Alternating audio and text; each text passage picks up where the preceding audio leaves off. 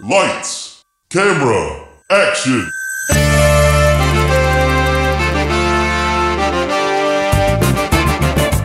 When a script is written that is so bad, no one will film it. These brave podcasters will bring it to life just so they can mock it. This is Table Reads. So the movie's a kaput, which means your script ain't worth the buffalo shit on a nickel. Table Reads with Sean McBee, Jeff Lewis, and Joshua Baker. Hey, everybody, welcome to Table Reads, episode 99. 99. The most Can you even important one. believe it? I got can't. 99 problems, but this script ain't one. That's right. It's a perfect script. This script is like half my problems. What? 99% of your problems. Oh, not exactly. So, we have like 30 pages left. Yeah. He's like, I- I'm, I I'm ready to start the next very badly. episode. Whatever. He's, he goes, let's start the next episode, and then shoves shit. In Do it. Let him know. The nougat. We have like 30 pages to finish here. We got this. And we have to because I don't want episode 100 to be like, oh, here's the last part of a fucking script. We do episode 99 and then episode 99 and a half. Yeah, we no, just no. we just need to get we can do it, man. There's lots of blocks of narration, but there's a lot more uh, dialogue coming up. So yeah, just the don't- problem we get to is that. it's probably going to be so terrible that we have like Uh, th- that is our job as entertainers. Half the job is reading the script. You just say The other half is sucks, keep No, going. Keep going. oh yeah. Speaking the- of keeping episode going. 99 is the worst episode. let's do that. Let's keep going. All right. Previously on Table Reads. All right, so Indiana Jones started at a haunted castle for some reason, moved on to his school where he learned about the possible presence of the legendary Sun Wukong and his immortal peaches in Africa. He then went to Africa, was followed by his uh, paramour slash student Betsy, who concealed herself in a banana barrel for three weeks in order to follow him. Upon arriving in Africa, he's immediately followed by Nazis who chase him in a speedboat. Um, he gets attacked by pirates apropos of nothing. He then has to trek through the jungle where he buries himself alive in order to, him and a whole village of people, in order to escape stampeding wildebeests. Bet you guys forgot about that. Meanwhile, the machine gun arm having Nazi is still on his tail. This time in a giant tank, 100 feet long and 25 feet tall, about three stories high. And then there's a whole episode where he's fighting the tank, and sometimes he's riding a rhino when he does so. And then they find the lost city of Sun Wukong hmm. where the Nazi that they have brought into this golden city with them against all reason uses his machine gun arm and his one concealed bullet to kill the leader of the lost city which makes him their leader now. And I mean, he got past their defenses, which were Oh, I forgot to mention the moat full of African mountain sharks. at which point, at which point, all the gorillas do a Nazi salute. Yes, we have Nazi saluting gorillas and pygmies, Oriental pygmies. Oriental pygmies, yeah. Oh, for fuck's sake. I want the fucking concept art for this. I want it so bad. It's Axe Cop. Yeah. It's It's Wow. racist Axe Cop. racist XCOM. Yeah, like if Axe Cop was written by that five year old kid, but that five year old kid Growing up in a very troubled home. was like part of Westboro Baptist Church. Adult Swim, you ain't got the balls. So let's see what Gutterbug, the one armed machine gun armed Nazi, does as leader of the lost city of Sun Wukong. Fade in. he could make it better.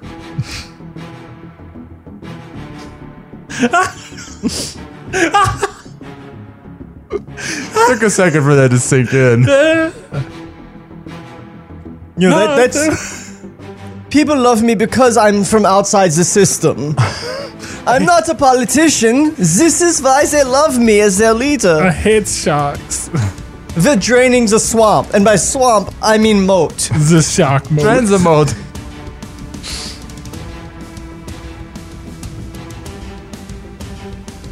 Interior Palace, Ruler's Chamber. A beautiful, expansive chamber filled with tapestries and artwork. Gutterbug sits in an elaborate golden throne. He has donned a ghoulish new outfit the robes of Bobala, the dead ruler. Gutterbug is being attended upon by several villagers who bring him countless plates of food. He is surrounded by several women. 800 women.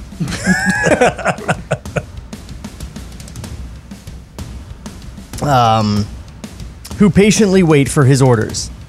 Gutterbug gobbles down the variety of food and wine, drooling, slobbering, Why? because it's like um, King Denethor Okay. while Pippin's singing. He's just like cherry tomatoes bursting. I guess I don't know, but that was he was hungry. the image I got. Punched in the tank. Scraggy kneels before the Nazi. Gutterbug uses Indiana's whip as a leash. First it's a noose, now it's a leash. It's barely gotten any use as a whip. It is tied around Scraggy's neck and held by the Nazi. Gutterbug pulls the leash, hard, nearly strangling Scraggy. His mouth filled with food. Gutterbug screams at Scraggy. I want to see Jones! Scraggy translates for the guards. Interior. I bought this. He just, uh, just says it right to him, the same thing. They don't know who Jones is. What's the Jones? What's one with that? uh, interior dungeon. Dark, musty, surrounded with moss covered stone walls. Located beneath the palace. Indy and the others are locked inside. Everyone is silent, staring, waiting. Claire consoles a tearful, despondent Tiki. The dungeon gate opens. The two guards enter. They drag Indiana out of the dungeon. Betsy calls out to Indy, trying to follow. But the guards slam the wooden door in Betsy's face. She peers through the small barred window, worried, upset. Interior palace. Indiana is led into the ruler's chamber. Indy sees Scraggy tied to a leash. An angry, vengeful look covers Indy's face. He turns to Gutterbug. The Nazi, still stuffing his face with food, pulls tightly on Scraggy's leash. Your friend makes a wonderful interpreter. Indy's eyes burn. Gutterbug gulps down a glass of wine. Liquid spittles from the sides of his mouth. He looks at Indy. You know, real quick, I just realized this is what the ghost was doing. While Indy was fighting the dogs and the oh suits of armor, the ghost was sitting there just like, "Ah, blah, blah, blah, blah." It's just the beginning of the movie again.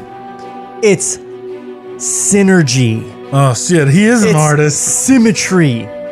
Everything I said about the script, I take back. This is a masterwork. It's true art when you were staring at shit and it turns out to be art. I'm waiting for Gutterbug to die as he falls into a time machine and becomes the ghost in the beginning of the movie. I've always loved Ireland.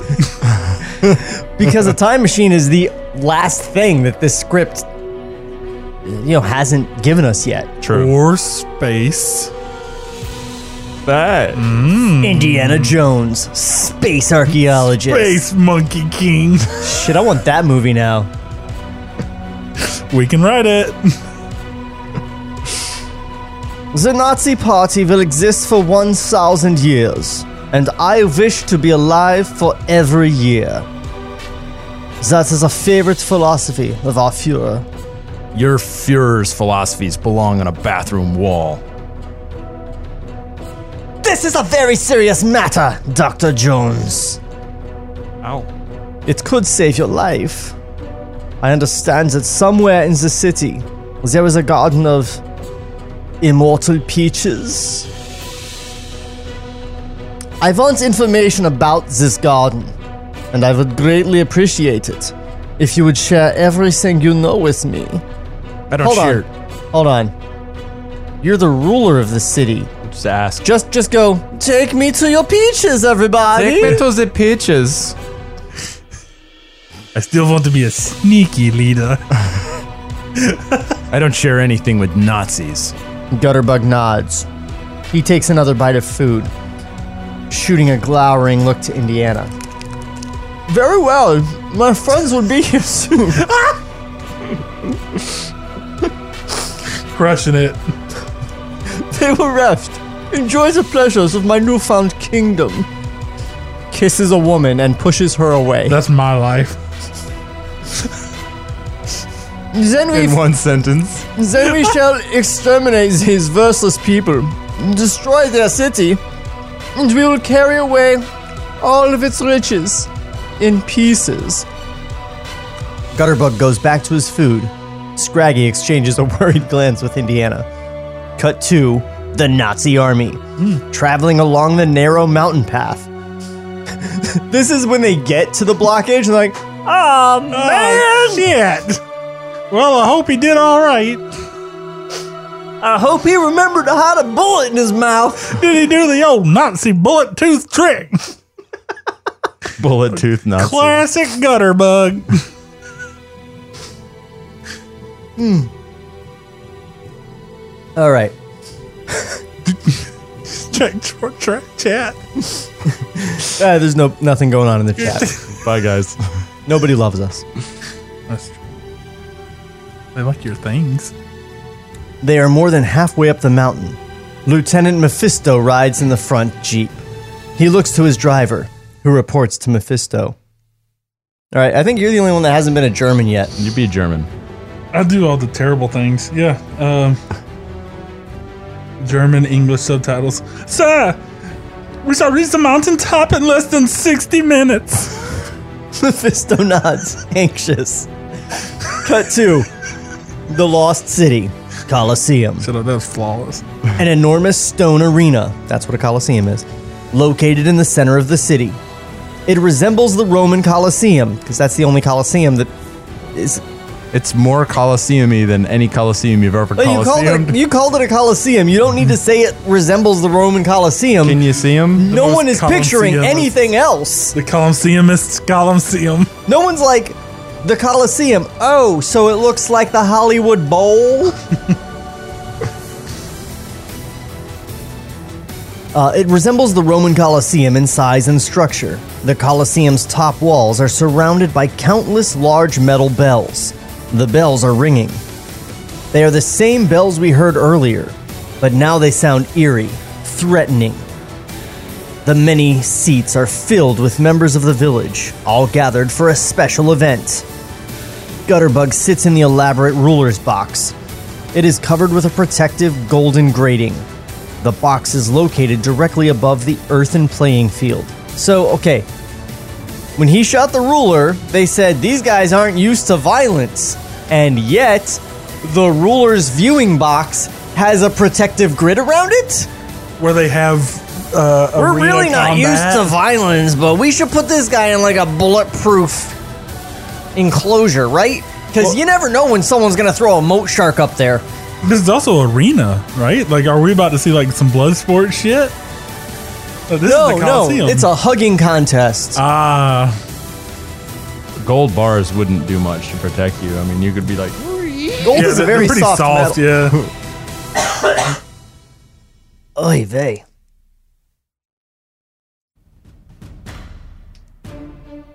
the box is located directly above the earthen playing field. Indy's whip is still tied around Scraggy's neck, who kneels at Gutterbug's feet. Two guards lead a shirtless Indiana Jones into the playing field. They bring Indy to a steel cage, located directly below Gutterbug's box. Inside of the cage are two enormous buffalo, angry, restless. Betsy, Claire, Tiki, Kejor, the remaining pirates and crew members, all helplessly watch from inside of a large metal cage. The cage is suspended in the air, dangling over a deep pit. It is filled with countless man eating tigers. Countless. yeah, Countless. just, just tigers piled on each other like anxious scorpions. A tiger a tiger pile. Oh, finally, men. How long do they stay there? There's nothing but pygmies and gorillas. Man eating tigers. Look, we've been hungry for so long. they They just just, have, like, feed a- them peaches. Yeah, so they can live forever and be hungry? Everything in the movie has been fed peaches it and has- is immortal. It has to be. Life is pain. Your role is to. oh yeah. Also, they're man-eating tigers. I don't think a man's ever been in there. That's what I'm saying. They, they would be starving. They're man eating tigers. There's no men Countless here. pygmy-eating tigers.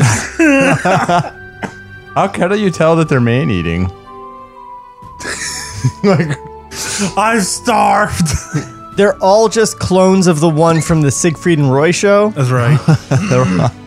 so their face is kind of fucked up. Man they're kind of tasting. inbred. Like White tiger. Indy is led into the cage between the two buffalo. The guard grabs hold of it. buffalo in Africa. Just throwing that out there. just a regular buffalo, not a water buffalo. It's just an OG buffalo. Like Just oh, yeah, no, let's call them out on that. yeah, you know, African buffaloes are a thing, right? African mountain sharks. Can we start a band? African mountain African sharks. mountain sharks. I don't play any instruments and I certainly don't sing, You don't have to. but I will shake a tambourine as the premier tambourine player of African Mountain Sharks. That's that's Sean's name. Sean, mean tambourine. Sean Mean Tambourine McBee. The guard grabs hold of Indiana. They tie one of his arms and one of his legs to each side of the buffalo, preparing to draw and quarter Indiana.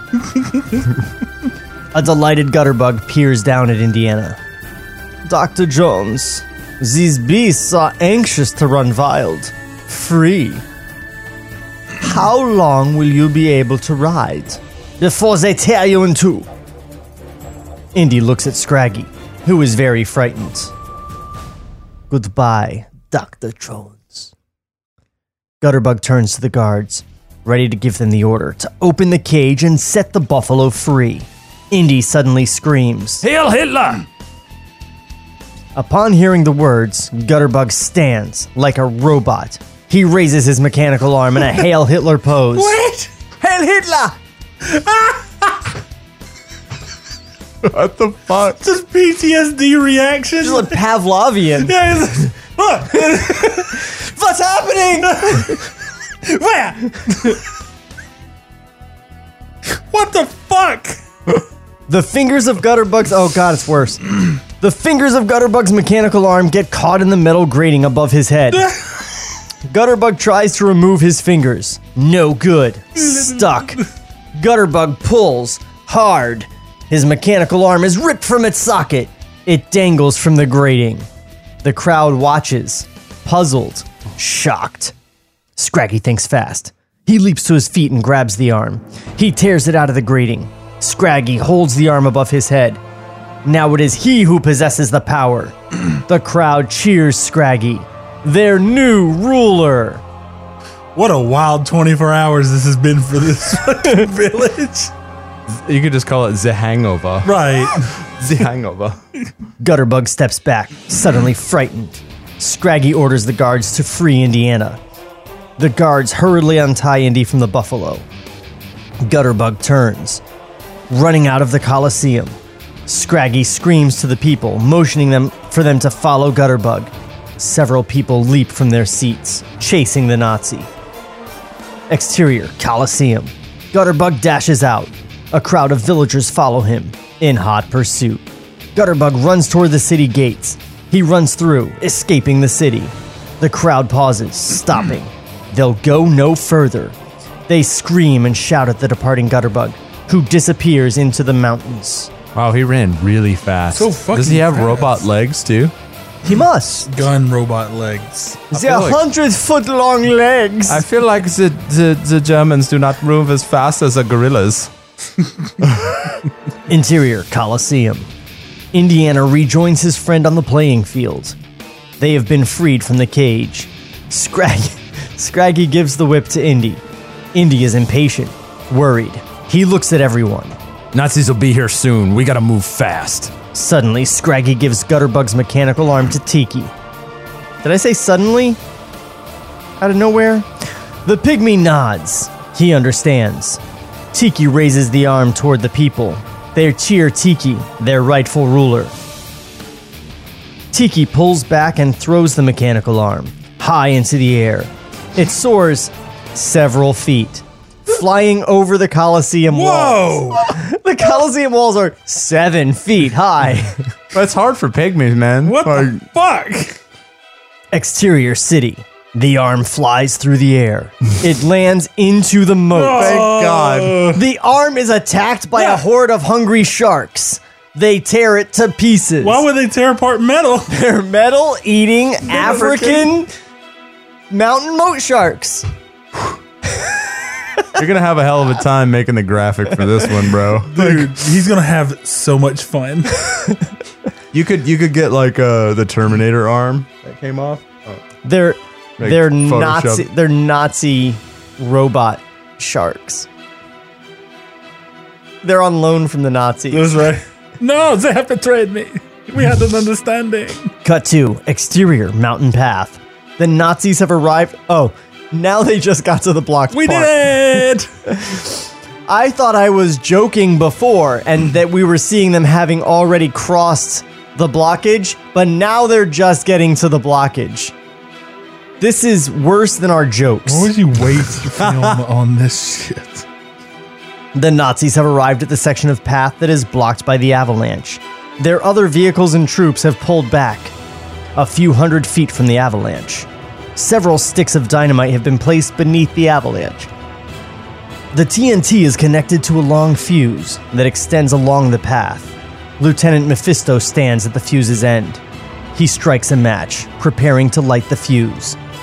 The match flare is inches from the fuse. Mephisto is interrupted by a familiar voice. It is Gutterbug. Mephisto blows out the match. A soaking wet Sergeant Gutterbug slides down the edge of the ravine. He still wears the colorful, elaborate robes of Bobala. Mephisto is puzzled by Gutterbug's bizarre appearance. Gutterbug stops in front of Mephisto. Gutterbug attempts a Hail Hitler, but suddenly realizes that his mechanical arm is gone. Gutterbug drips water all over Mephisto, who is disgusted by the appearance of his officer. He slaps Gutterbug. Idiot! Why are you dressed like that? Where is your uniform? Before he can answer, Gutterbug is shoved away by the disgusted Mephisto, who attempts to light the fuse. But his matches are useless, soaked with water. Furious, Wah, wah. Mephisto slaps Gutterbug, ordering him to fetch something. The sniveling Gutterbug nods and bows, scurrying away. He runs into the rear of a canvas truck. What do you mean ordering him to fetch something? Go get something. So either we understand what he's saying because it's in English or subtitled, so we know what he's fetching, or he's just saying something in German and we have no idea that he's telling him to fetch something. Why would he send the wet guy to go get more matches? Right? He's the one that made it wet in the first place. How did his matches, the whole gang of them, get wet just from him slapping Gutterbug? With the matches. I slap you for some matches? This is the ultimate insult in Nazi Germany. It's a match slap. The match slap. I strike a match on your stupid face. Oh, you're so wet. Interior truck, filled with several craters of, crates of dynamite and supplies. Gutterbug dashes inside, toward a silver metallic briefcase that rests in the rear of the truck. Gutterbug's greasy fingers open the briefcase. Inside, encased in black velvet, are two rectangular compartments. One of the compartments is empty. The other houses another mechanical arm. Yes. Gutterbug quickly attaches the arm to the stub of his shoulder and runs back outside. Please let it be a left arm. Instead of having a case with two right arms, I hope he had a set of arms. A right and a left. He just. now he has to do it gangster style. Yeah, like every point. And the What a sight's great still on idea. the bottom. Yeah. Yeah, he's like, shot. Exterior mountain path. Gutterbug rejoins Mephisto and extends his new mechanical arm toward the fuse. This one just has a lighter on it. this is my cigarette lighting arm. For when the Fuhrer wants a smoke. Thank you all for bringing it. And the empty case. He has a. He, instead of having like a. It, it's like a, a. A power drill where mm-hmm. instead of switching out drill bits and like screwdriver bits, you just get a whole different drill because those are permanent. Da-na-na-na, Inspector Gutterbug.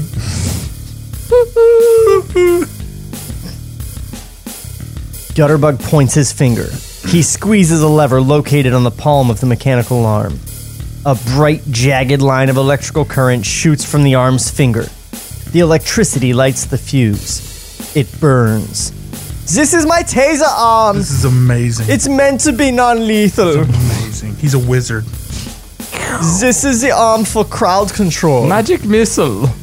you know, you know how like things the Nazis want to take non-lethal methods.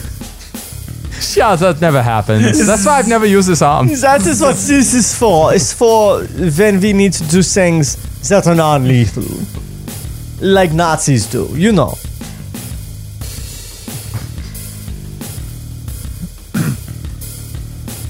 It burns. Moving toward the dynamite, Gutterbug and Mephisto hide behind a rock. There is a loud explosion. Rocks and debris fly through the air. The path is cleared. I feel like the people running this shit wouldn't be the ones lighting the fucking fuse. Yeah, why'd they send the They'd be like, general- private, go light the fuse. If you get exploded, okay. Like, Also, I'm not going to bother to ask if anyone here has matches, and that's meine Wert. I just am going to get this guy to get his taser on and use that. they'll all have matches. Why are you running off the top of a mountain wet and in crazy tribal robes? Also- Never mind, get some fuck gun. Also, why are you wet? The only water we've seen is filled with sharks. Well, they hadn't even seen the shark yet. I'm speaking it from an omnipotent perspective of Zarita.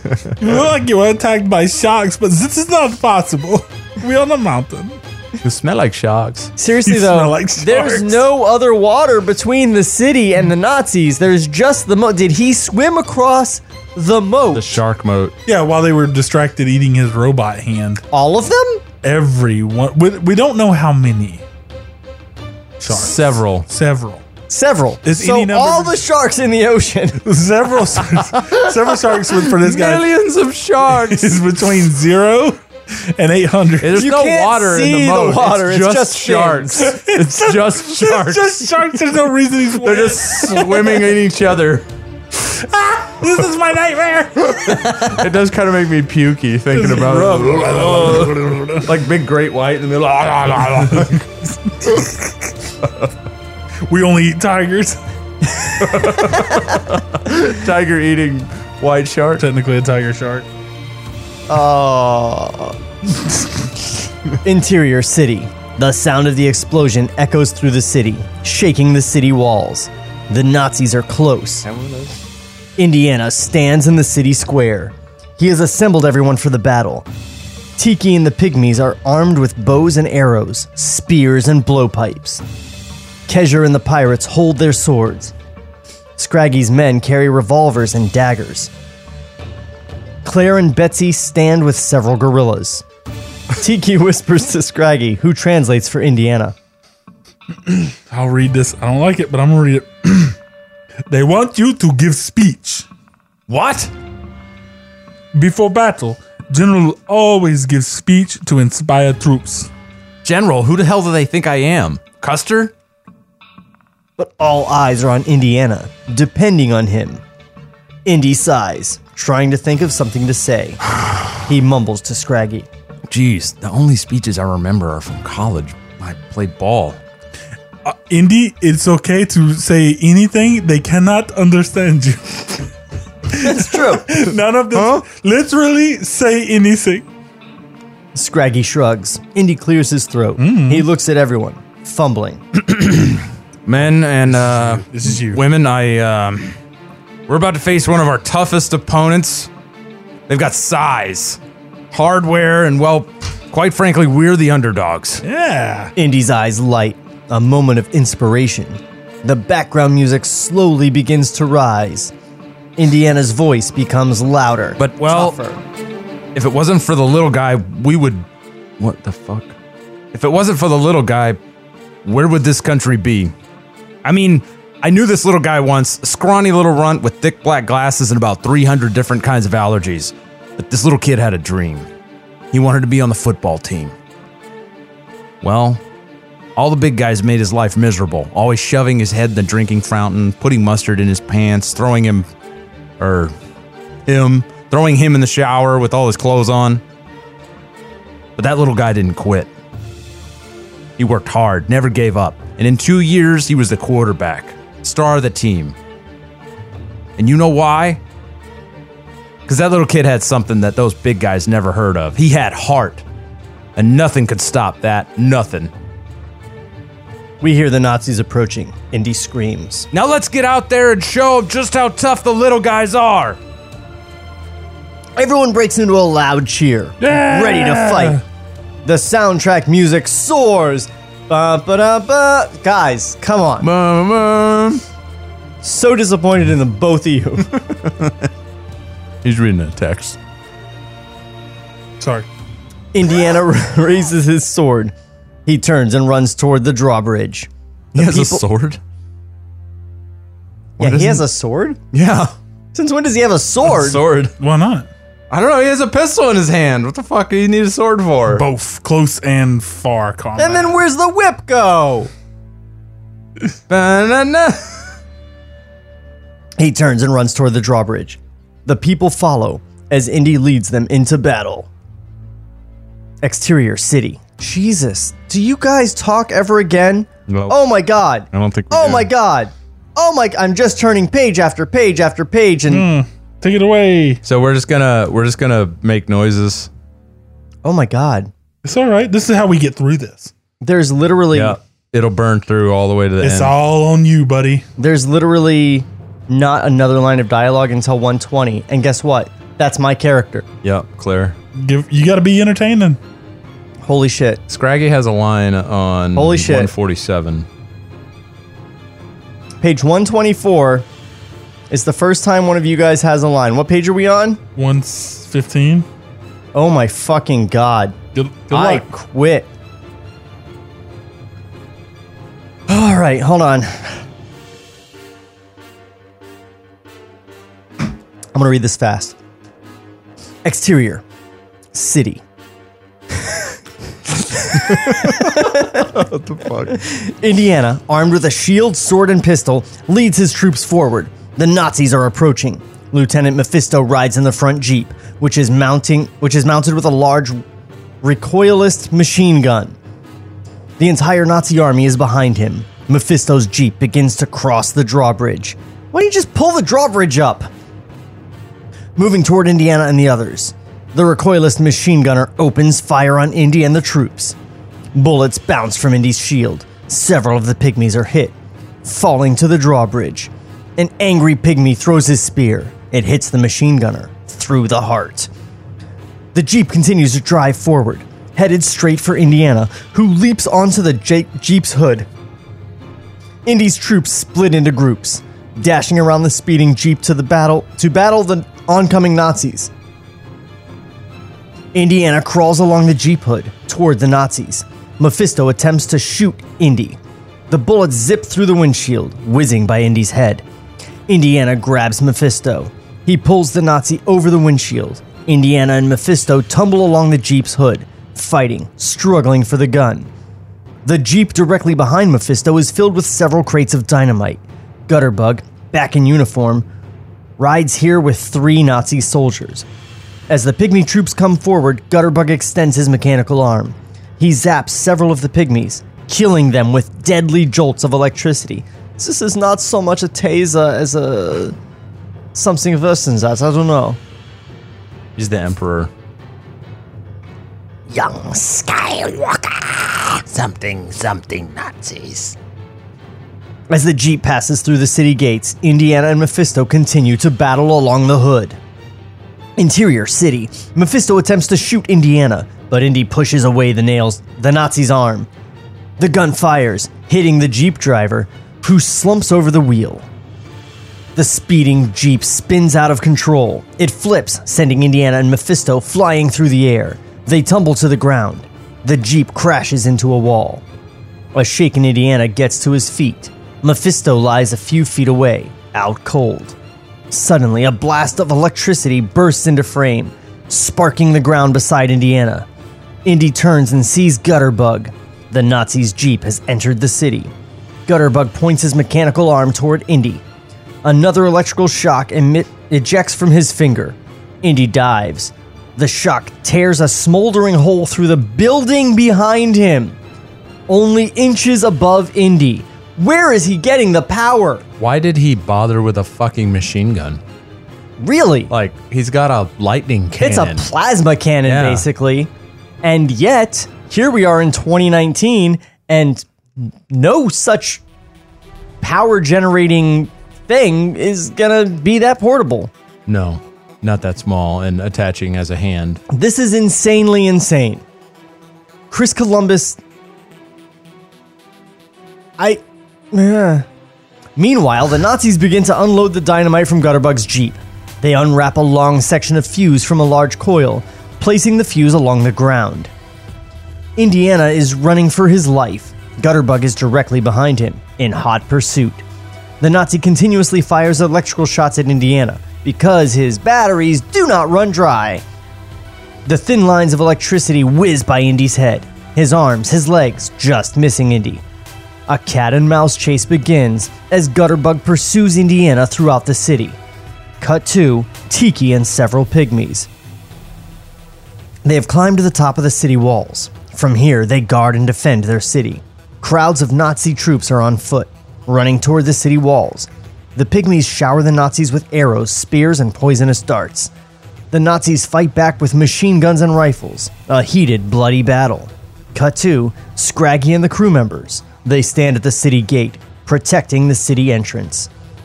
They hurriedly load a large wooden catapult with a huge ball of hay? A crew member torches the hay. Okay, that's better. It bursts into flame. Scraggy cries, Fire! His men launch the fireball. It sails over the city walls. The fireball lands directly onto a speeding Nazi Jeep.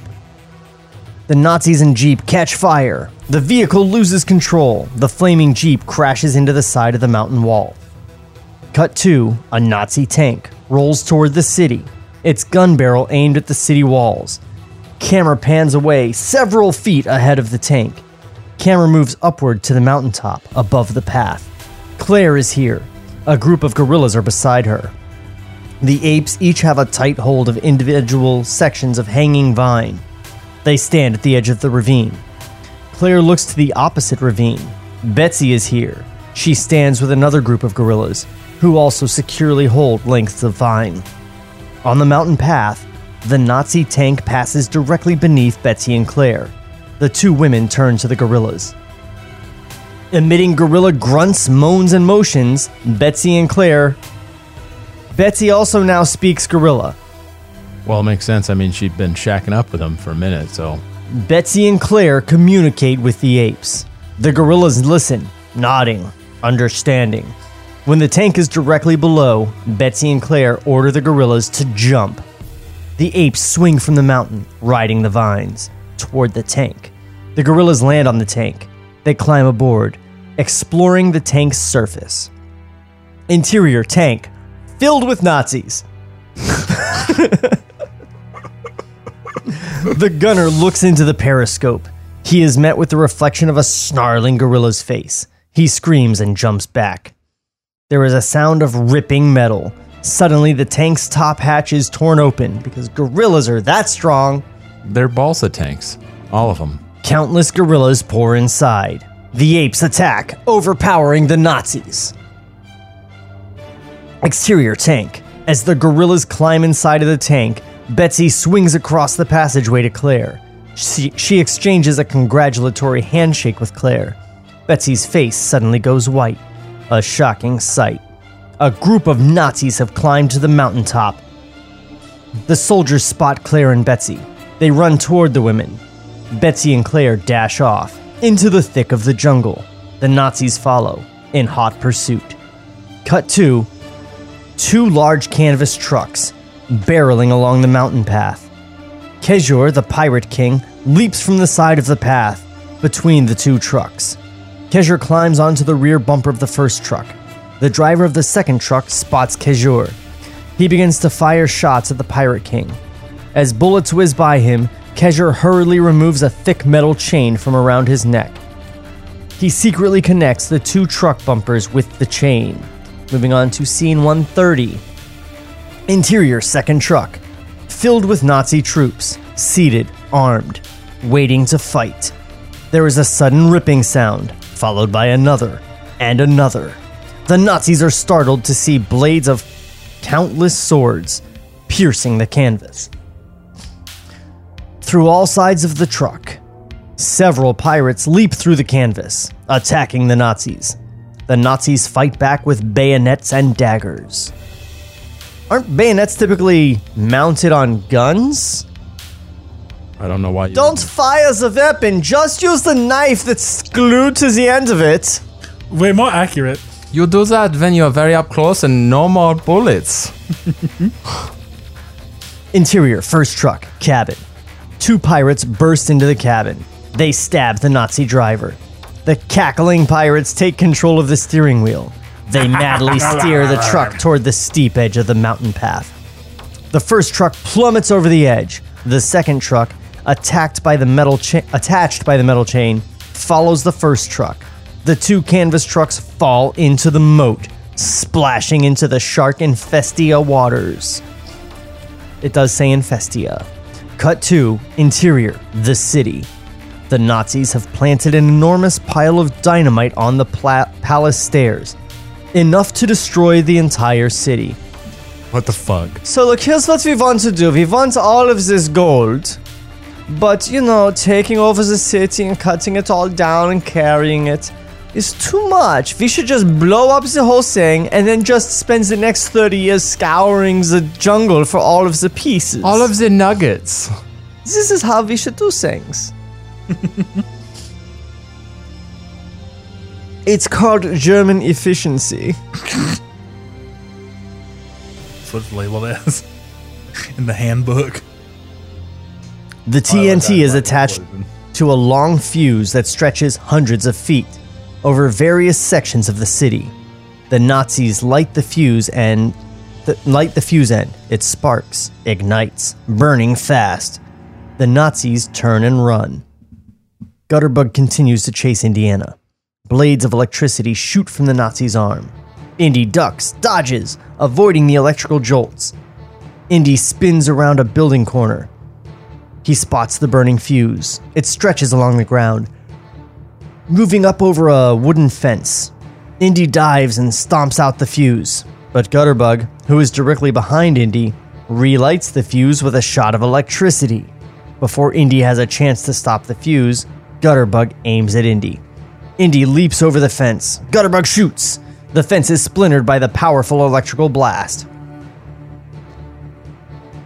Indiana runs into a small alleyway. You know what? Gutterbug is really all Marty needs in 1955. he doesn't need the clock tower and all that shit. Right. Just like, hey, Nazi asshole, what did you call me? 88 miles an hour, back home. It's true. Now we're making Back to the Future better. Yeah, with Nazis. That's what it was missing all along. Well, you make movies better. Just add Nazis. Not the Iranians. You know, we're, uh, that's what we do here on Table Reads. We improve everything. Thanks for watching. You know what? Next time, let's let's tackle Godfather Part Two. We can improve that shit. Because you know what? There's no Nazis in it. Nah, let's start Godfather Part One. You know what? Cut the wedding scene in half. It was kind of long. It was art. And at the end, uh, when he's with his grandson, he's eating a Nazi, and then that's why he dies. The little uh the little insecticide gun has like a swastika on the side. Sonny goes into the bathroom, pulls a Nazi from behind the toilet. We're making it better, guys. Sprinkle the Nazis liberally. Cook on, uh, or no, what? Uh, put in oven for four thousand degrees. Oof. Oh boy. I think you mean shower. We did Harmless it. shower. No, no, Nothing he to worry back. about. Oh, this is a big problem. Too soon? Too soon. Ah, I lost my place. Oh yeah. Uh, Scene one four one four zero. what? No. We're skipping. God, I wish. um, Indiana runs into a small alleyway. The burning fuse stretches up along the alley wall, moving to the rooftop. Indy begins to climb the ancient golden bricks that protrude from the wall toward the roof. Gutterbug appears. He shoots at Indiana, who avoids the blast by leaping onto the roof. Gutterbug hurriedly begins to climb the wall, following Indiana. So Indiana Jones is on this building made of gold, which is very conductive to electricity, and I have this electric. I'll just, I'll just chase him. It's fine. Really, he just go. and, he would have already vaporized Indy by now. Like I don't get it. He can he can precision light a fucking fuse that's like way the fuck over there with his lightning bolts. But Indy moves faster than lightning.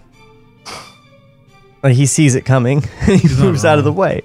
Yeah, and he got he got he got manhandled by a pair of gorillas when he got here. They're strong. And not electrical. He's weak against monkey. You know what? I'm not gonna say beyond the shadow of a doubt that these gorillas are not electrical. That's true. You're right. Don't commit to anything. That's what the script taught me. Liquid sharks. Because nothing is too far for this script. nothing. No. I hope Maximus shows up. We already made that joke a couple episodes Oh, back. did we? Yeah. For all you guys showing up late. Uh, we wanted him to show up during the giant tank scene. Oh yeah, yeah, yeah. he just shows up. What the fuck is this? Oh yeah, we joked that we wanted him to look at the tank and go, "What do you, what do you want from me?" okay. Exterior rooftop. Gutterbug arrives at the top. He looks around. There is no sign of Indy, but the fuse rests at the roof's edge, unlit. Gutterbug restarts the fuse. At that moment, Indiana leaps out from inside of the stone smokestack. He jumps the unsuspecting Gutterbug. They tumble and fall off the rooftop edge. Indiana and Gutterbug hit the ground. They continue to struggle, fight, as the fuse burns in front of them. It speeds toward the pile of dynamite, less than 50 feet ahead. Still wrestling with Gutterbug, Indy rolls toward the fuse. Indy reaches out and stops the fuse with his hand, but Gutterbug moves fast. Again, the Nazi relights the fuse. Indy suddenly leaps to his feet. He runs off screen. Gutterbug follows. The fuse continues to burn, moving closer, closer to the dynamite. Indiana runs to a cluster of trees. He comes to an abrupt stop between two trees. Gutterbug is upon him. The Nazi pauses, only a few feet from Indy. Gutterbug points his arm at Indy. A clear shot. Gutterbug smiles. Indiana is trapped. The fuse is now only a few feet from the dynamite. It will blow at any second. Gutterbug shoots, moving. Li- also, can I just. I'm in the city. It says going to blow up as soon as this fuse hits the dynamite. It's very close now. He keeps putting it out, I keep relighting it. and I'm not going anywhere. I'm staying in the city. I see no problem with this plan. It is my city after all. If I can't be your ruler, no one can. No one can rule this place. And also, I would like to be spread across the countryside, please. You will rule the name Gutterbug. As much as I did in elementary Yeah, school. The room Gutterbug, yes. Gutterbug shoots. Moving like lightning, literally, Indy leaps out of the way, revealing a large lake behind him. How how does this man's body block a large lake? It's all about spatial awareness. It's too late for Gutterbug. The electrical current hits the water. The Nazi's body surges with electricity. That's not how it works. oh yeah. It's not. He's not in the water. He's shooting lightning at the water. The. The. No. Come Th- on. That's not how this works at all. Sean, just read him out. He dies in the mountaintop lake.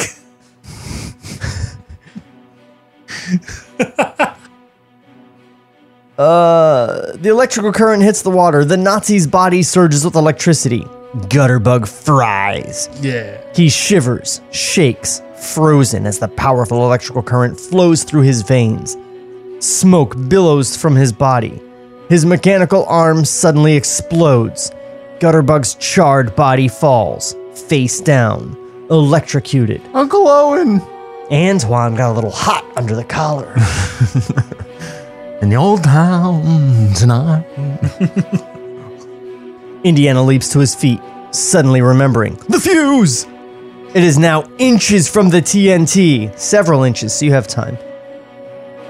Indy can't get to it in time. He grabs his whip.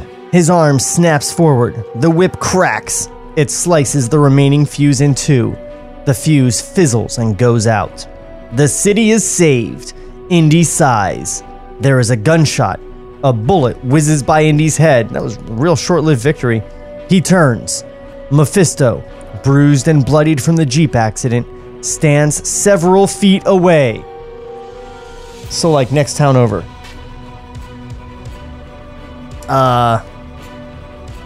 Mephisto's Luger is aimed at Indy, prepared to take another shot. Indy removes his revolver. He fires at Mephisto. The Nazi dashes into the Coliseum. Indiana follows.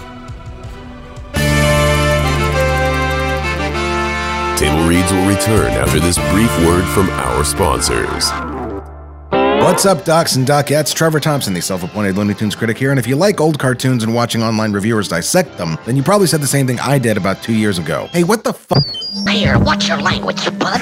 Every Saturday morning, I do a brand new commentary of a Warner Brothers short. All throughout the month, I do video essays examining the history of these cartoons. Catch my videos on youtube.com slash Ferris Wheelhouse 2, or just use the hashtag Looney Tunes Critic. And now, here's Eric Bauza, the new voice of Bugs Bunny.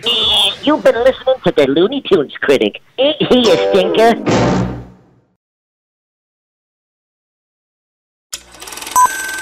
Lights, camera, action. So the movie's kaput, which means your script ain't worth the buffalo shit on a nickel. Now, back to Table Reads. So, this episode's going long, guys. Uh, we're about 53 minutes in at this point. So long. And we've gone through a third of our remaining pages for, Yeah. for this episode. Well, Sean has. Um, so, let's just. You guys have anything you need to say? Nope. Go, Sean, go. No comments? All Hug- right, Hug your mom. Bring us home, Sean. let's fucking do this shit. Fade in.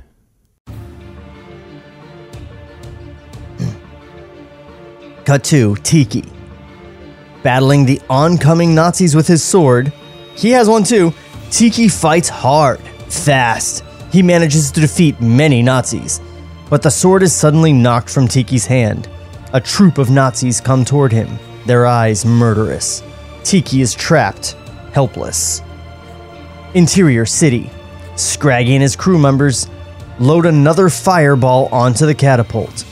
Scraggy cries, Fire! The fireball flies over the city walls. It lands directly in front of the Nazi troops who are about to attack Tiki. Many of the soldiers catch fire. The others run from the flames. Tiki is unhurt. He rejoins his friends in the battle. Cut to Claire and Betsy. Breathless, frightened, they continue to run through the jungle. Run through the jungle. The Nazis are a few feet behind them, moving fast, getting closer. The women turn a corner, scramble through a. Oh, hold on a second. Sorry, here's the script for those of you watching the video. I keep forgetting to turn it on. This is our first time. It's gonna take some getting used to. I'm sorry. Come back, Chris. Um, we're on pa- on uh, scene 136. Mm-hmm.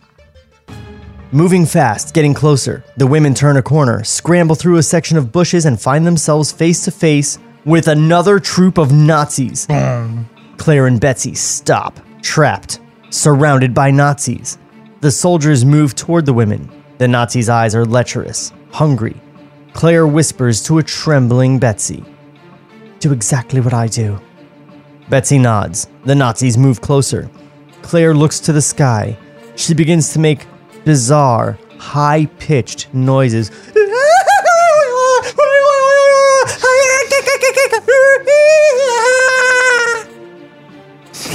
That was amazing. Thank you. It's on video forever. Yeah, but his back's to it. Yeah. Um, you know, you gotta commit. No, you committed to that. You bit. guys I know for a respect fact true. I would have done the same exact thing with that camera not here. I don't think No. you knew the camera was here. Yeah, I think he for completely forgot. Um, now where am I? Method A as fuck. confused Betsy makes the same noises. Not gonna redo it. The Nazis Do look at each it. other and chuckle. The women continue to make the sounds. Suddenly, the exact sound seems to echo from the sky. It becomes louder. Louder. Please be a biplane. It, be- it belongs to a hundred voices. The Nazis pause, looking upward, puzzled. There is a splattering of. Splattering? It says oh, splattering. Oh, she There is the a birds. splattering of birds. Yeah. They attack from above. The birds' screeching is identical to Claire and Betsy's calls. The angry birds attack the Nazis. Pecking, scratching, biting. Speaking of catapults, Claire and Betsy continue to make the sounds, which causes the birds to ignore them. The Nazis scream, dropping their weapons, falling to their knees. Each soldier is covered with birds. They are being torn to shreds. Claire and Betsy turn and run, escaping into the jungle. The Nazis' screaming echoes behind them. As they run, Claire explains to Betsy I made the sound of a baby swandola bird, crying for help. The mother birds immediately reply to the cries, angrily protecting their children and murdering the baby's attackers. Holy shit. Cut two. The two canvas trucks. They crookedly float along the shark infested moat waters. The battered, bruised trucks now resemble two sinking pirate ships. Kezur and the pirates battle the Nazis along the truck flames. The pirates fight in their element water. With fast, swinging swords, the pirates are defeating the Nazis. Several Nazis fall into the water and are immediately attacked by countless sharks. It's a good thing you do not give Nazis guns. Ah, yes, water, our natural element. You, you know the Fuhrer's aversion to guns. Because not a single Nazi has fired a gun in his whole thing that wasn't a finger. I will not be bested by a pirate. If only we had practiced on water more. Mephisto Water fired a gun, but he fucking missed. Yeah. And he only fired a That's single true. bullet. That's Like- true. Like, It why was did- my only one. They're like fucking stormtroopers, man. Pew, shit. Except stormtroopers shoot guns. That's true. Multiple times. Continuously. Stormtroopers aren't rushing in and going, get him with your sticks. Punch him! Stab him with the stick end! Except TR8R. Beat him with your helmet. Bang! Beat him with your helmet. Every resource. With fast swinging swords, the pirates are defeating the Nazis. Several Nazis fall into the water and are immediately attacked by countless sharks. Uh, damn it, I lost my place. Damn it. Oh, there we go. At one point, Kejor falls into the water. Several sharks come for him. The Pirate King disappears beneath the water surface. A few of his men pause, worried if he's down there making shark noises. Suddenly, Ke- Kejor leaps out of the water. He holds a live shark in his hands. The cra- crazed Kejor takes a bite from the shark. He tosses the fish back into the water. Kejor chews it, chews and swallows the raw shark meat. Blood spills down his chin. Kejor resumes his fighting with the Nazis as the two truck frames continue to sink. Amazing. Fucking.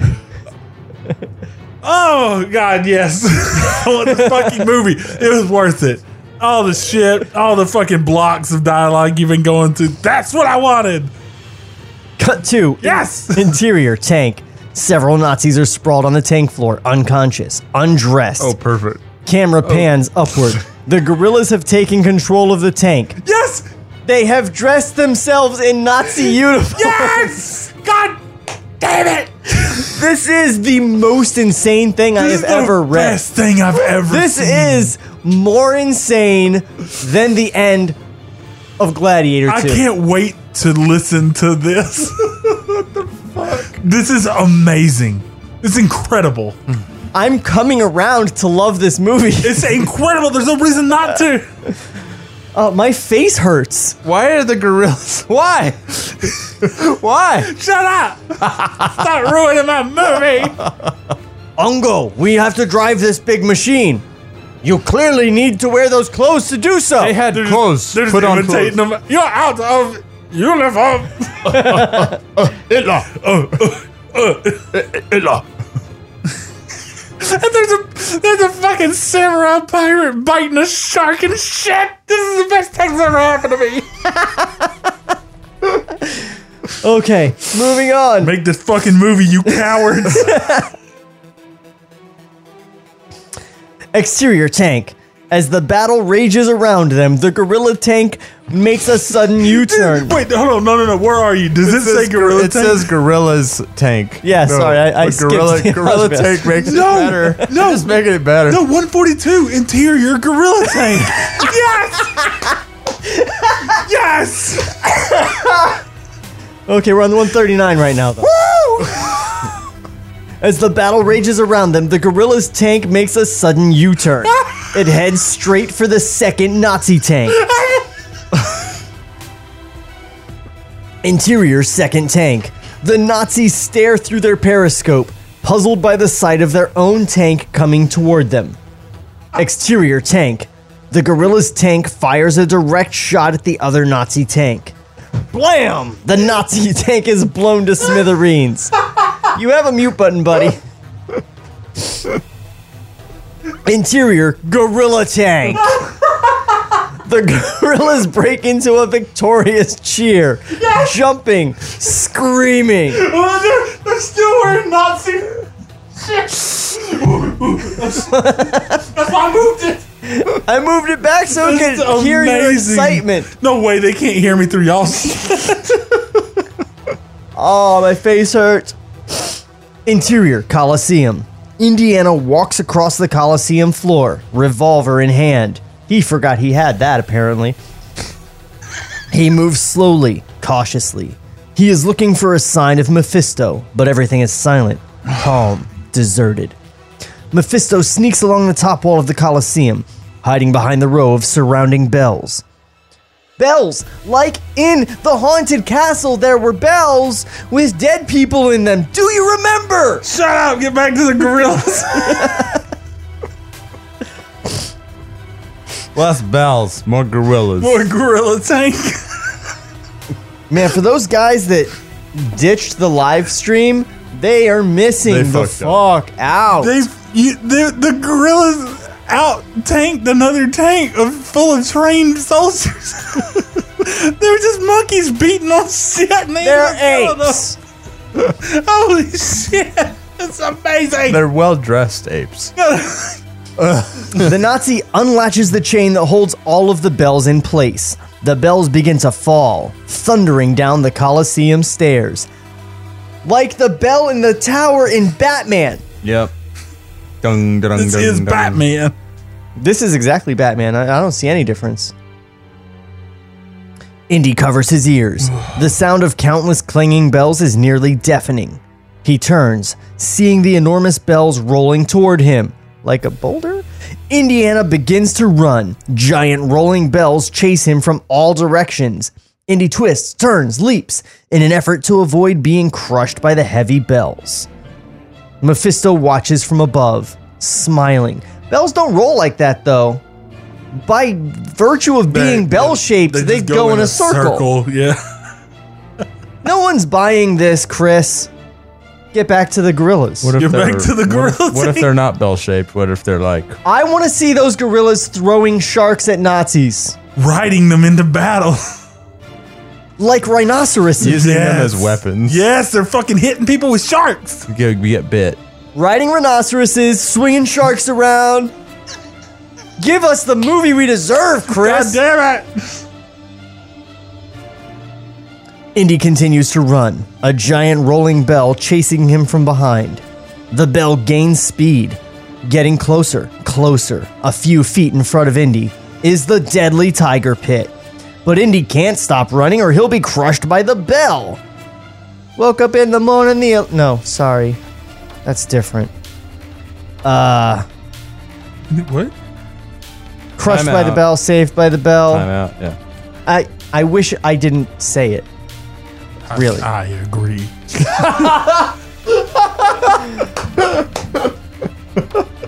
Less bells, more gorillas. More gorillas. Get back to the fucking monkeys. Indiana leaps into the pit. The bells the bell rolls directly over the pit, but Indiana is safe. There is a 5-inch drop from the ground to the pit's overhead metal bars. Indy lies on the bars, safely above the countless tigers.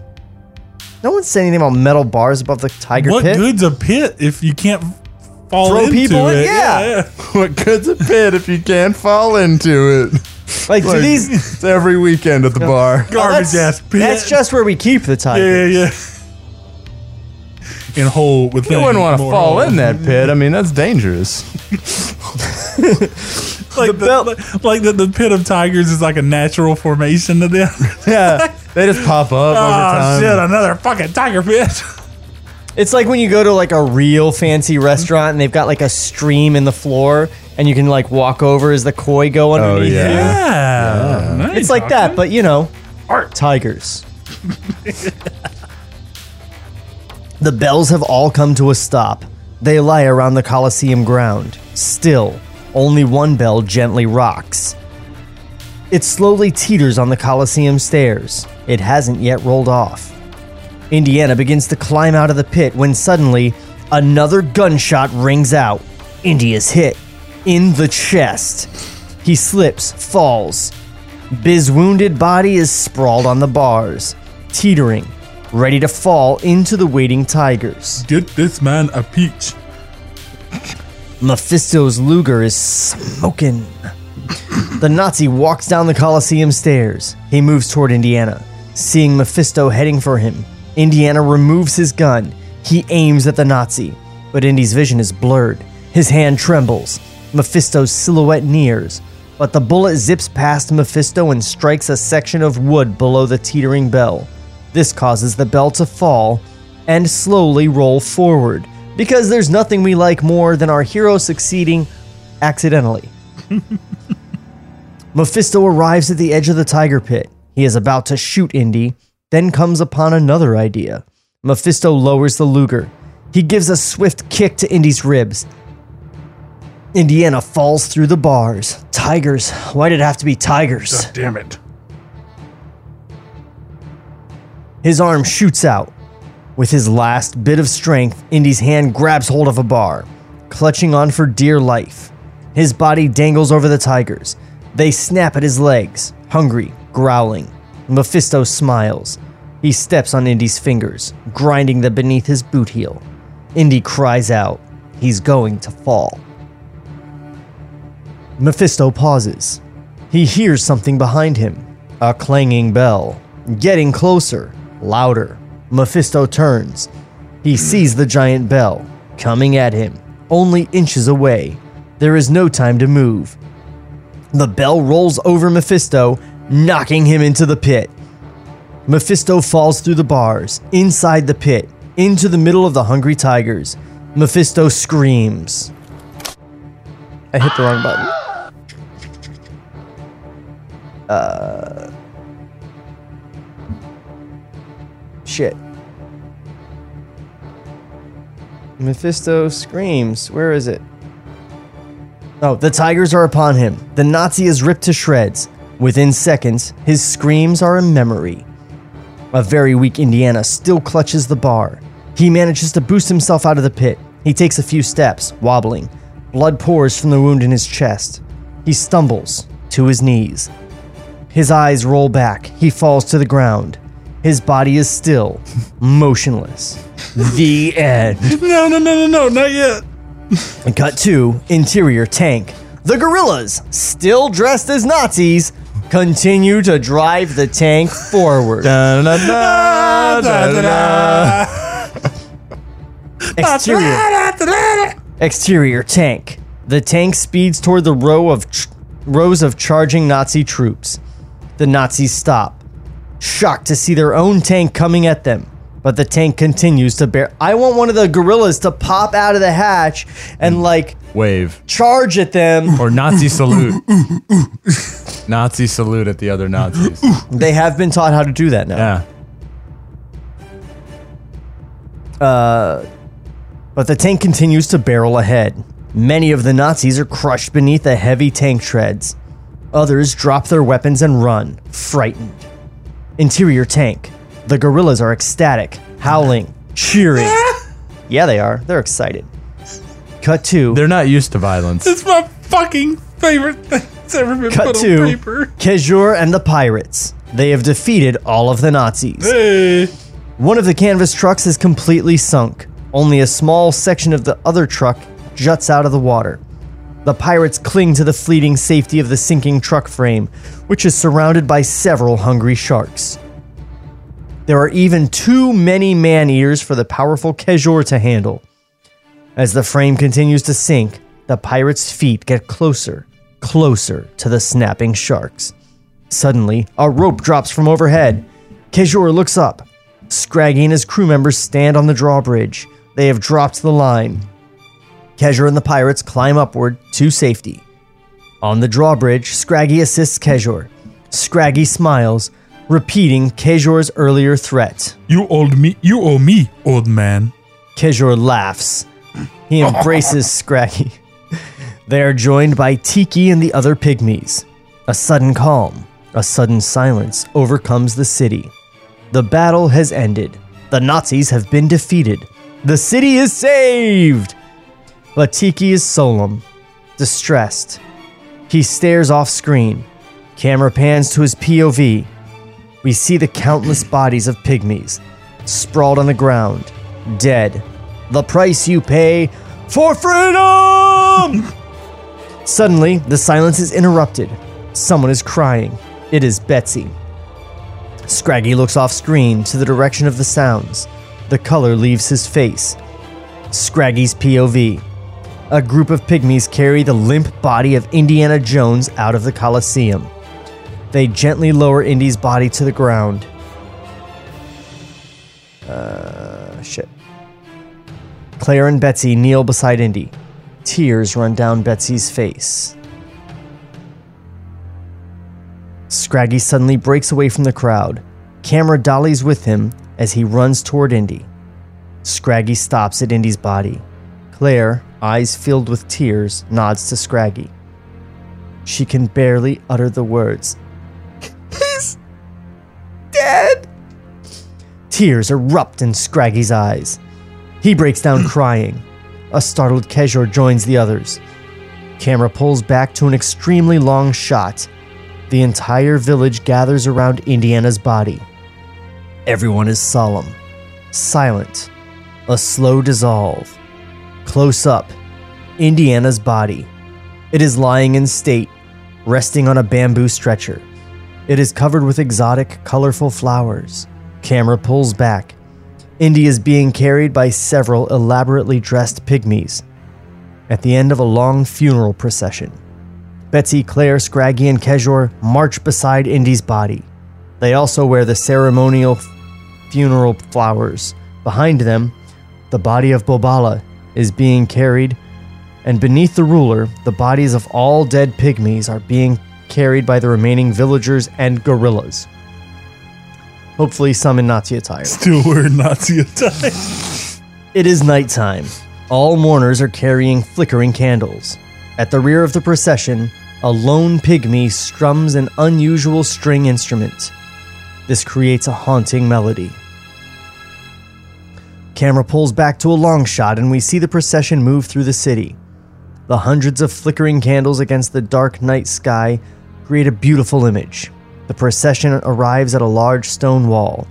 It appears to be a dead end. Tiki walks to the wall.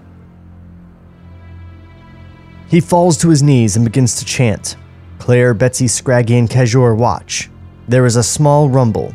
A hairline crack begins to form in the mountain.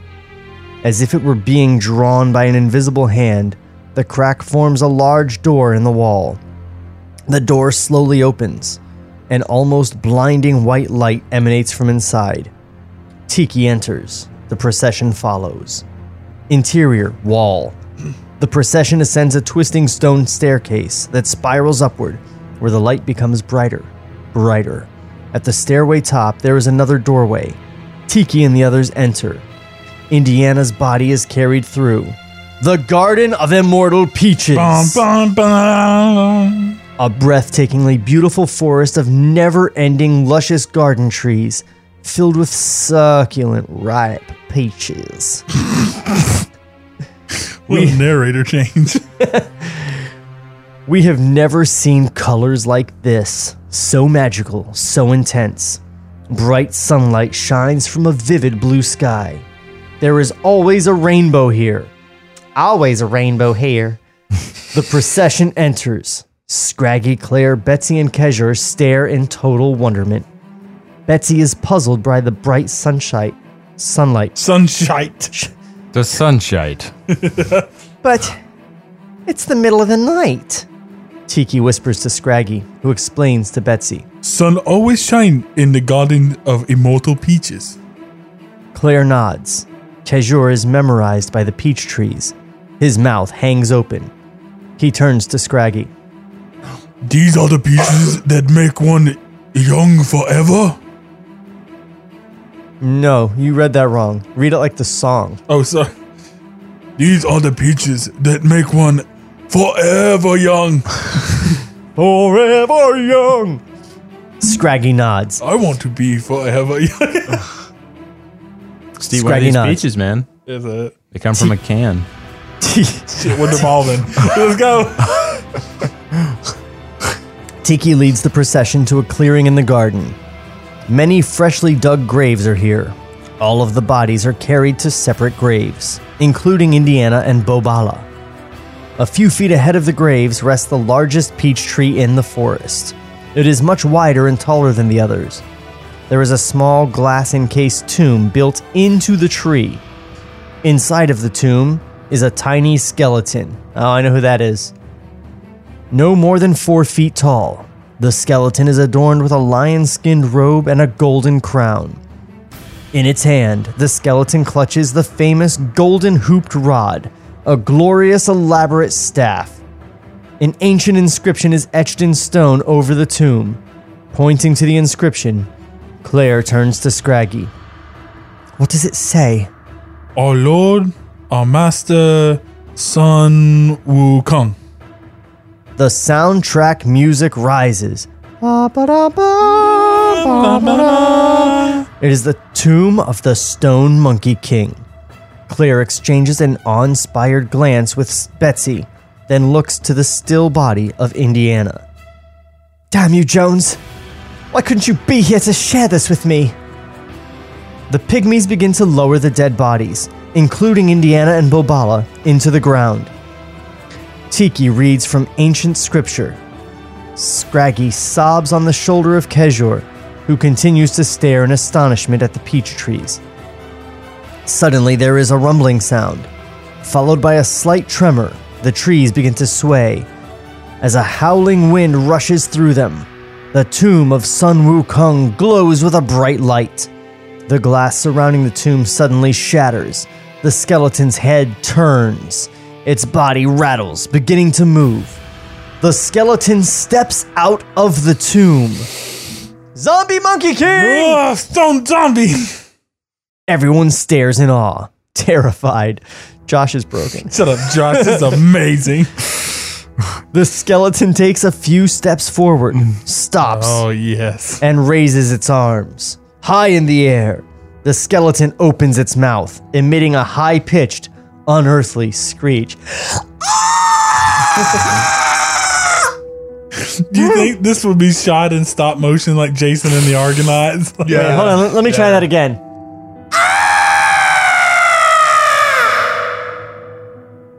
That's more unearthly, That was right? so good. Uh, Authentic monkey undead. Zombie Stone Monkey King. I mean, anyone that's heard a zombie monkey king screech knows what. It, I mean, Right. Right. All You- of you gotta be authentic. Important. An ectoplasmic green smoke seeps from the skeleton's fingers, slowly traveling over the heads of the humans. The ectoplasm separates into several individual lines that touch upon each of the gorillas. The ectoplasm encircles the gorillas' bodies. The gorillas begin to rise from the ground, high in the air. The ectoplasm appears to be carrying them toward Sun Wukong. As the gorillas travel through the air, their bodies begin to shrink, growing smaller, thinner. Yeah. The humans stare into the sky, watching the amazing magical transformation. As the gorillas get closer. Okay, are they gonna Voltron into a new Sun Wukong? With part Nazi gear on him. And I'll form the head!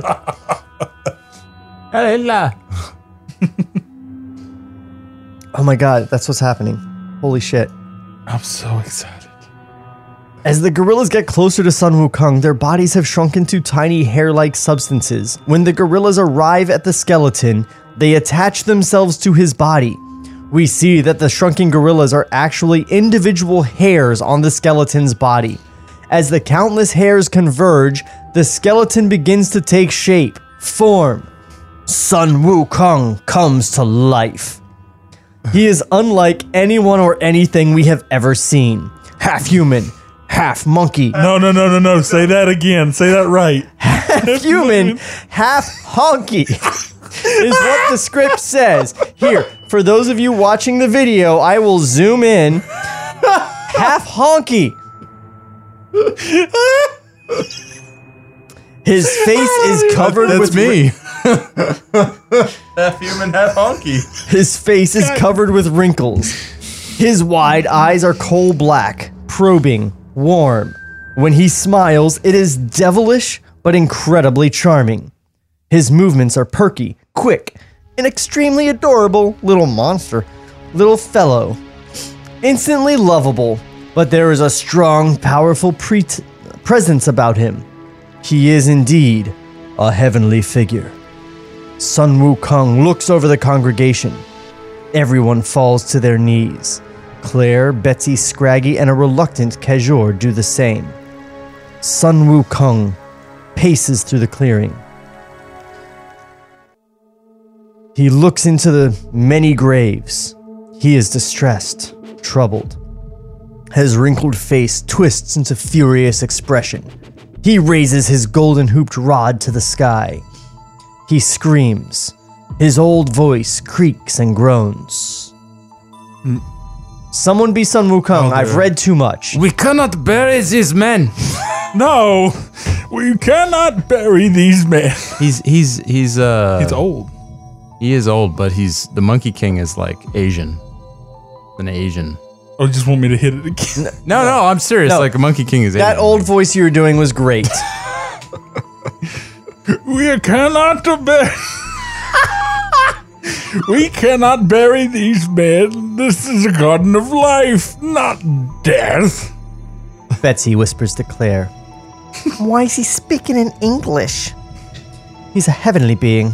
According to legend, when a heavenly being speaks, men of all countries can understand him. We hear him in English. The pygmies hear him in their language.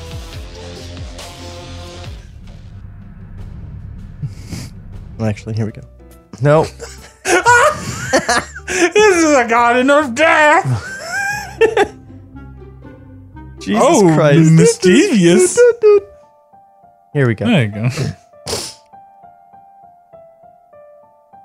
Um, Betsy nods. Sun Wukong continues his heartfelt scream into the heavens. Return their souls. I demand it. Return their souls. Is that Bane? old Bane? Return their souls. Return their souls. Return their souls. A few moments pass. Then, a thick white cloud eclipses the sun. A small hole in the cloud allows one ray of sunlight to shine through. The ray shines down upon one particular peach tree. Sun Wukong turns to that peach tree. He raises the golden hooped rod toward the tree. He begins to sing an unusual hymn. Suddenly, several peaches magically fly from the trees. They congregate above the golden hooped rod. Sun Wukong sends several peaches flying off screen. Camera follows the magical peaches as they separate and fly into each grave toward the bodies of the dead pygmies. Each body is hit with an individual peach. Just throwing fruit at dead bodies. Eat this. I demand it. I demand it. When the peaches make contact with the dead bodies, there is a small, colorful explosion, a small fireworks display. The bodies erupt with a bright golden glow. A few moments pass. One of the bodies stirs, moves. The body sits up, gets to its feet. Another body, body does the same. So does another, and another. Soon the various pygmies climb out of the graves. Their wounds have disappeared. Their life has been restored. Sun Wukong flings the remaining two peaches into the graves of Indiana and Bobala. Y'all are last! there is a small explosion, followed by the warm glow of their bodies. The wound in Indy's chest vanishes. His eyes pop open. To the delight of his friends, Indy stands, alive. He is puzzled by the surrounding grave. Claire, Scraggy, and Betsy help Indiana out of the grave. They shower him with embraces and kisses. But Indy remains confused, puzzled. What the hell's going on? Sun Wukong, looking very pleased with himself, stands behind Indiana. Claire smiles at Indy. I think there's someone you should meet. Claire points to behind Indy, who turns and sees the smiling Sun Wukong. Indy is at first shocked. His face breaks into a childlike smile, filled with delight, you know, like Indiana Jones. He then manages to utter, You're. You're Sun Wukong. Sun Wukong steps forward. He nods and answers. You are Indiana Jones. Huh? You you know me? I've watched you for many, many years from the heavens. I was Fuck this movie! I was fascinated. Watching you bang all those bitches at the college. You should have let the brownhead one kill herself. From the heavens, I was fascinated by your bravery, your passion in searching for me. well, I uh thanks. I'm very honored. The honor is mine, Dr. Jones. and you, you and your friends have saved my city from ruin. Kinda. I would like to return the favor.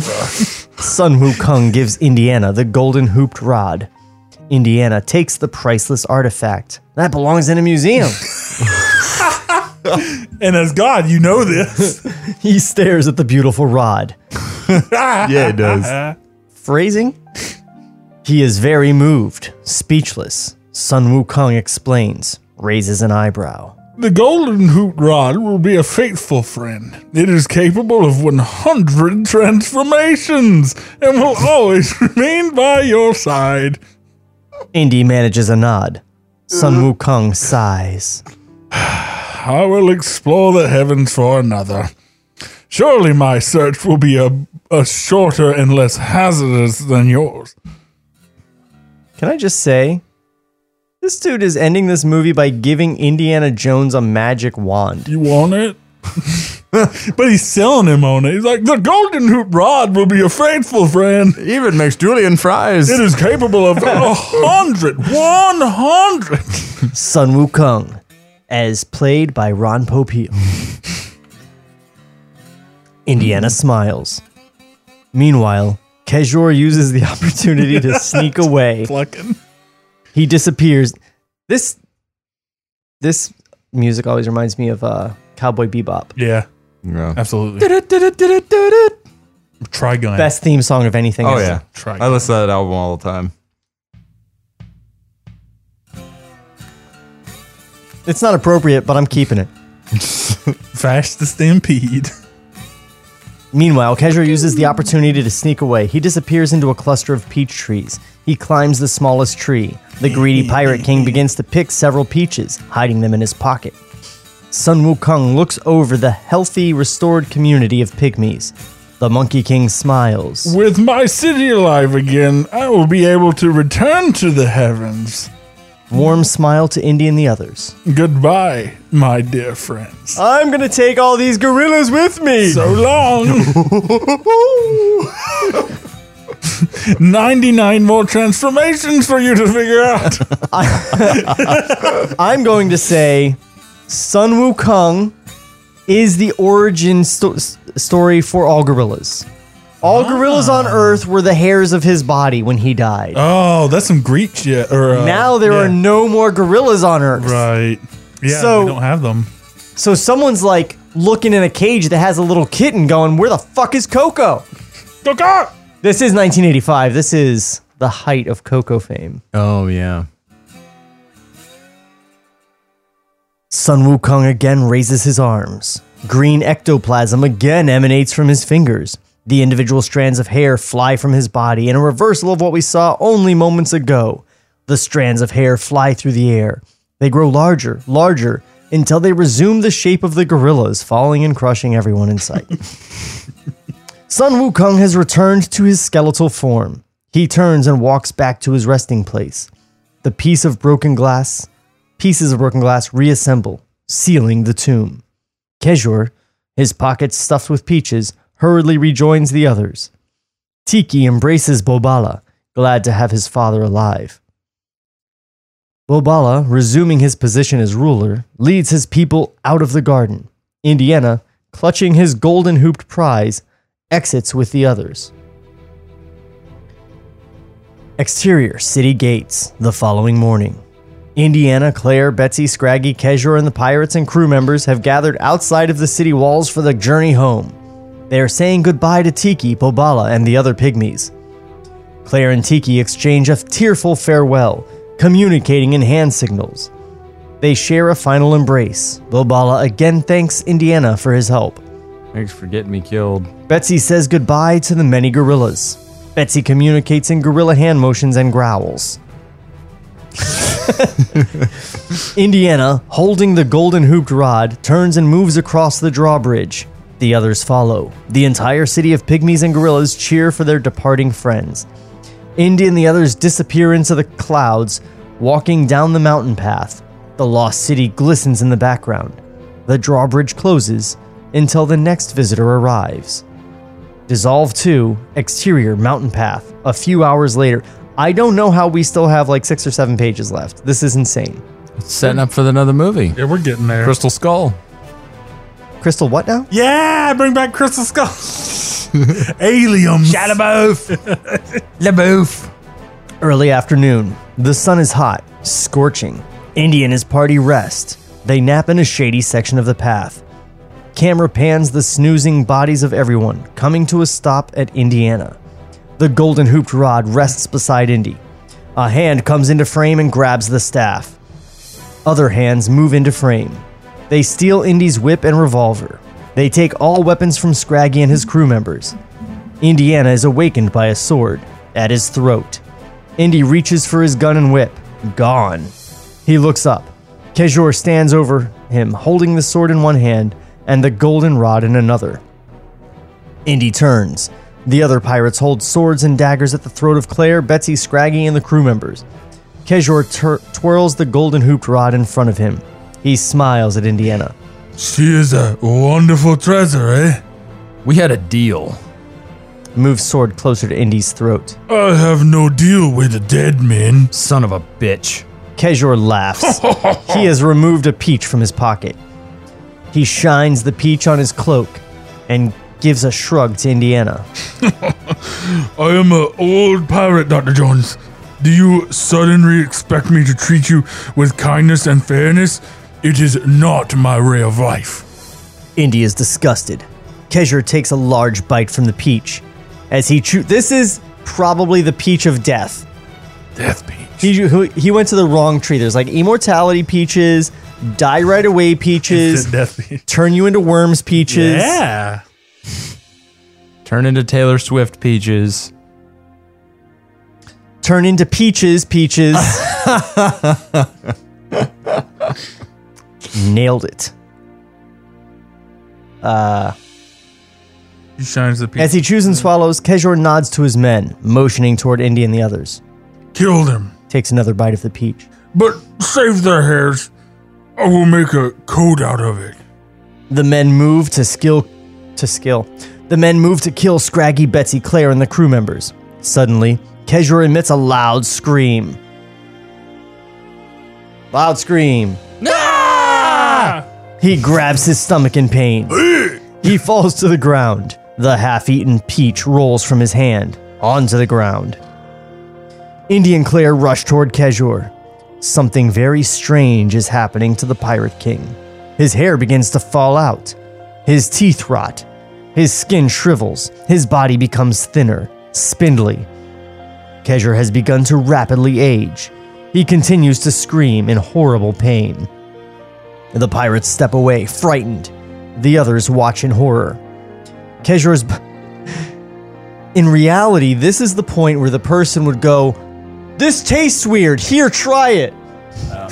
Well, uh, I think this is the scene they reused in Yeah, in Last Crusade. Royal, yeah. Like where he drinks from the wrong cup. You have chosen poorly. Holy Except instead of making it a false grail, it's a peach. wrong peach. Yeah. That one was a rotten.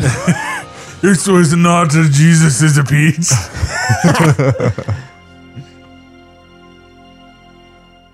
Uh, you have dieted poorly. you have Atkins wrong. yes. I'm keeping this music for this too. Too many carbohydrates. Kejor's body contorts, his skin withers, flakes, it begins to peel from his bones. His screams fade, his eyeballs roll out of their sockets. Only his skeleton remains. Fucking song. It turns black and crumbles to dust. Only his elaborate clothing remains. The many stolen peaches roll out of his cloak onto the ground. The remaining pirates drop their weapons. They run off down the mountain, scared to death. Indiana holds the half eaten peach in his hand. Betsy is puzzled. I thought the peaches promised immortality, eternal youth. The Garden of Immortal Peaches promises life only to those who are pure in heart. Kejor was evil. His heart was filled with greed. So that fly was pure of heart? I mean, when you're a fly, what could you possibly You know do? no like, evil. Like you, you're like, oh man, I gotta land on this shit. Like, like I'm gonna eat, I'm gonna eat all the shit. I'm a shit on this guy's donut. I'm gonna shit on this donut and then eat some shit. Like, like that's just a fly, right? oh no, save me some Wukong. Life finds a way. 98 more transformations. Indiana drops the peach to the ground. He grabs his whip, revolver, and golden hooped rod. Scraggy and his crew members retrieve their weapons. Everyone turns, continuing down the mountain path, leaving Kejor's clothes and the several peaches behind, just for anyone to find. Cut to exterior Mozambique dock. Wait, so they could have just let the Nazis get these peaches and won the war. Right, they would have just won by just giving them what they came for. If Indiana already knew that, he should have been like, "Yeah, I'll take you to the peaches, dude. Come on." Maybe he's just lying so he gets laid later. He's like, oh, yeah, the obviously, you know, the, the bad of the, the, the evil Yeah, wasn't. only only good guys get brought back to life and Only shit. good guys like, with super good guys, like big dicks, and Huge stuff. dicks. Small dick guys die as soon as they eat the piece. they turn to dust. Yep. What little dick they have shrivels up, goes away. You saw it. Yep. and I'll get you pregnant first try. Kept telling me he's a grower, not a shower. but fuck that guy. I was like, you're gonna die by peach.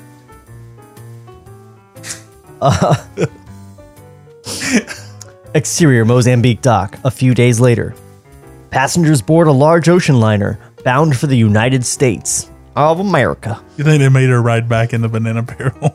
Yes, yes. Indiana Jones is here, bags packed.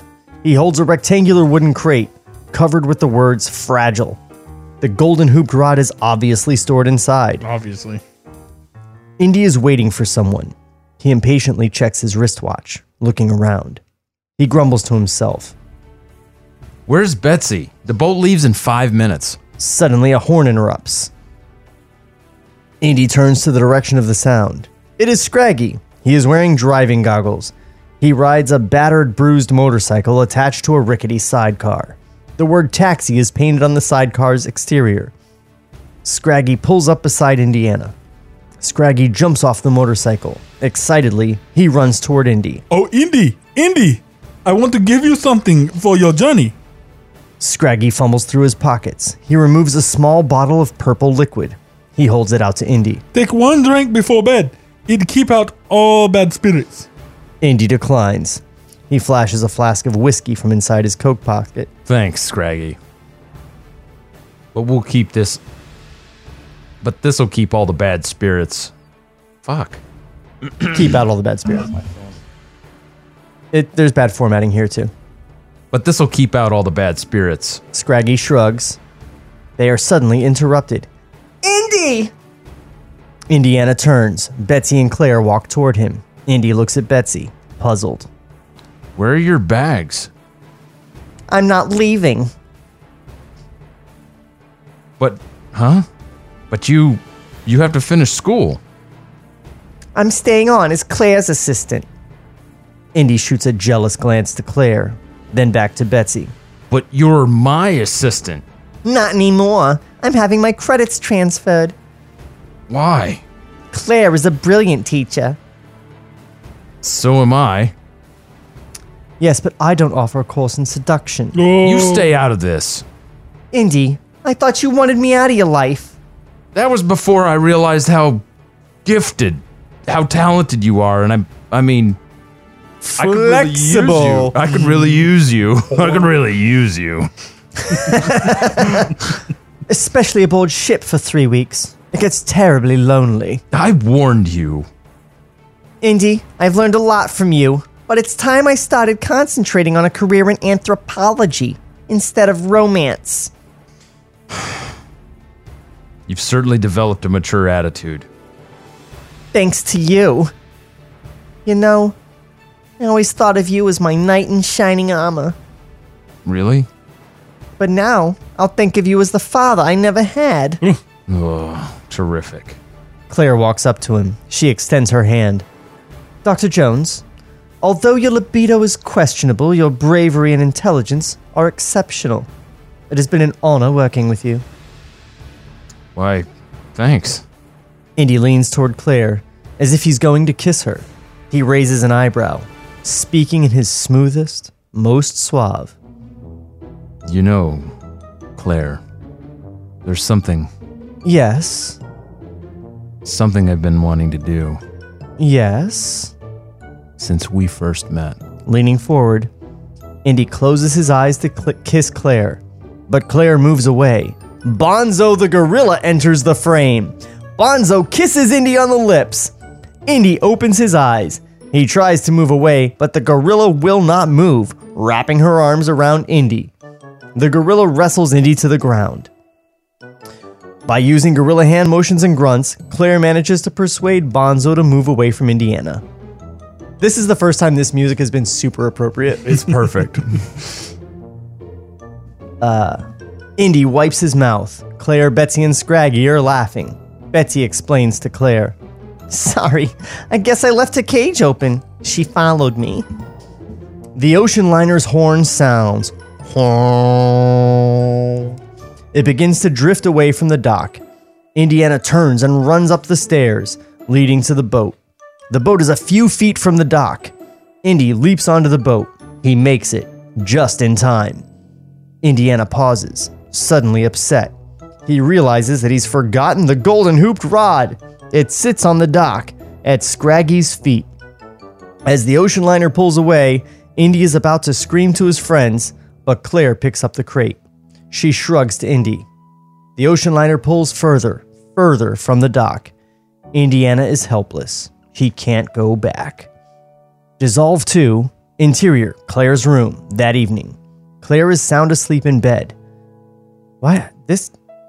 I don't know why this scene is happening. Camera pans to a corner of the room. The wooden crate holding the golden hooped rod rests here. Suddenly, the box's nails begin to twist, turn, as if they were being turned by invisible hands. They fall out of the box, dropping to the floor, one by one. The box slowly opens. The golden hooped rod shimmers in the moonlight. Shimmers in the moonlight. Suddenly, the staff begins to move, twisting, shrinking. It changes shape, turning into a golden eagle. The bird slowly flaps its wings and flies out the open window into the night.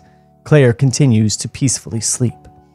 Cut to exterior, ocean liner, night. No, ocean, night, excuse me. The full moon illuminates the night sky, shimmering across the ocean waters. Countless bright stars sparkle in the night sky. Indy's ocean liner sails across the water. The image of an eagle appears in the night sky, silhouetted against the moon. Interior ship cabin. Indiana Jones is sound asleep in his bed. The room's portable mys- Porthole. porthole mysteriously swings open. The golden eagle flies inside. The eagle transforms back into the golden hooped rod. The rod leans against the wall. The moonlight reflects the rod, shining into Indiana's eyes. Indy wakes. He sits up and sees the golden hooped rod. At first, he is shocked. He touches the rod, then comes upon a realization. The creaky voice of Sun Wukong fills the soundtrack. The golden hoop. Wait, wait. The golden hooped rod will be a faithful friend. It's capable of 100 transformations and will always remain by your side. Indy stands. He turns and looks out the porthole. A dreamy, satisfied smile covers Indy's face as he stares at the stars above. Dun, dun, dun, Soundtrack music soars. Dun. Camera pulls back to extremely long shot of the ship sailing across the ocean. The end.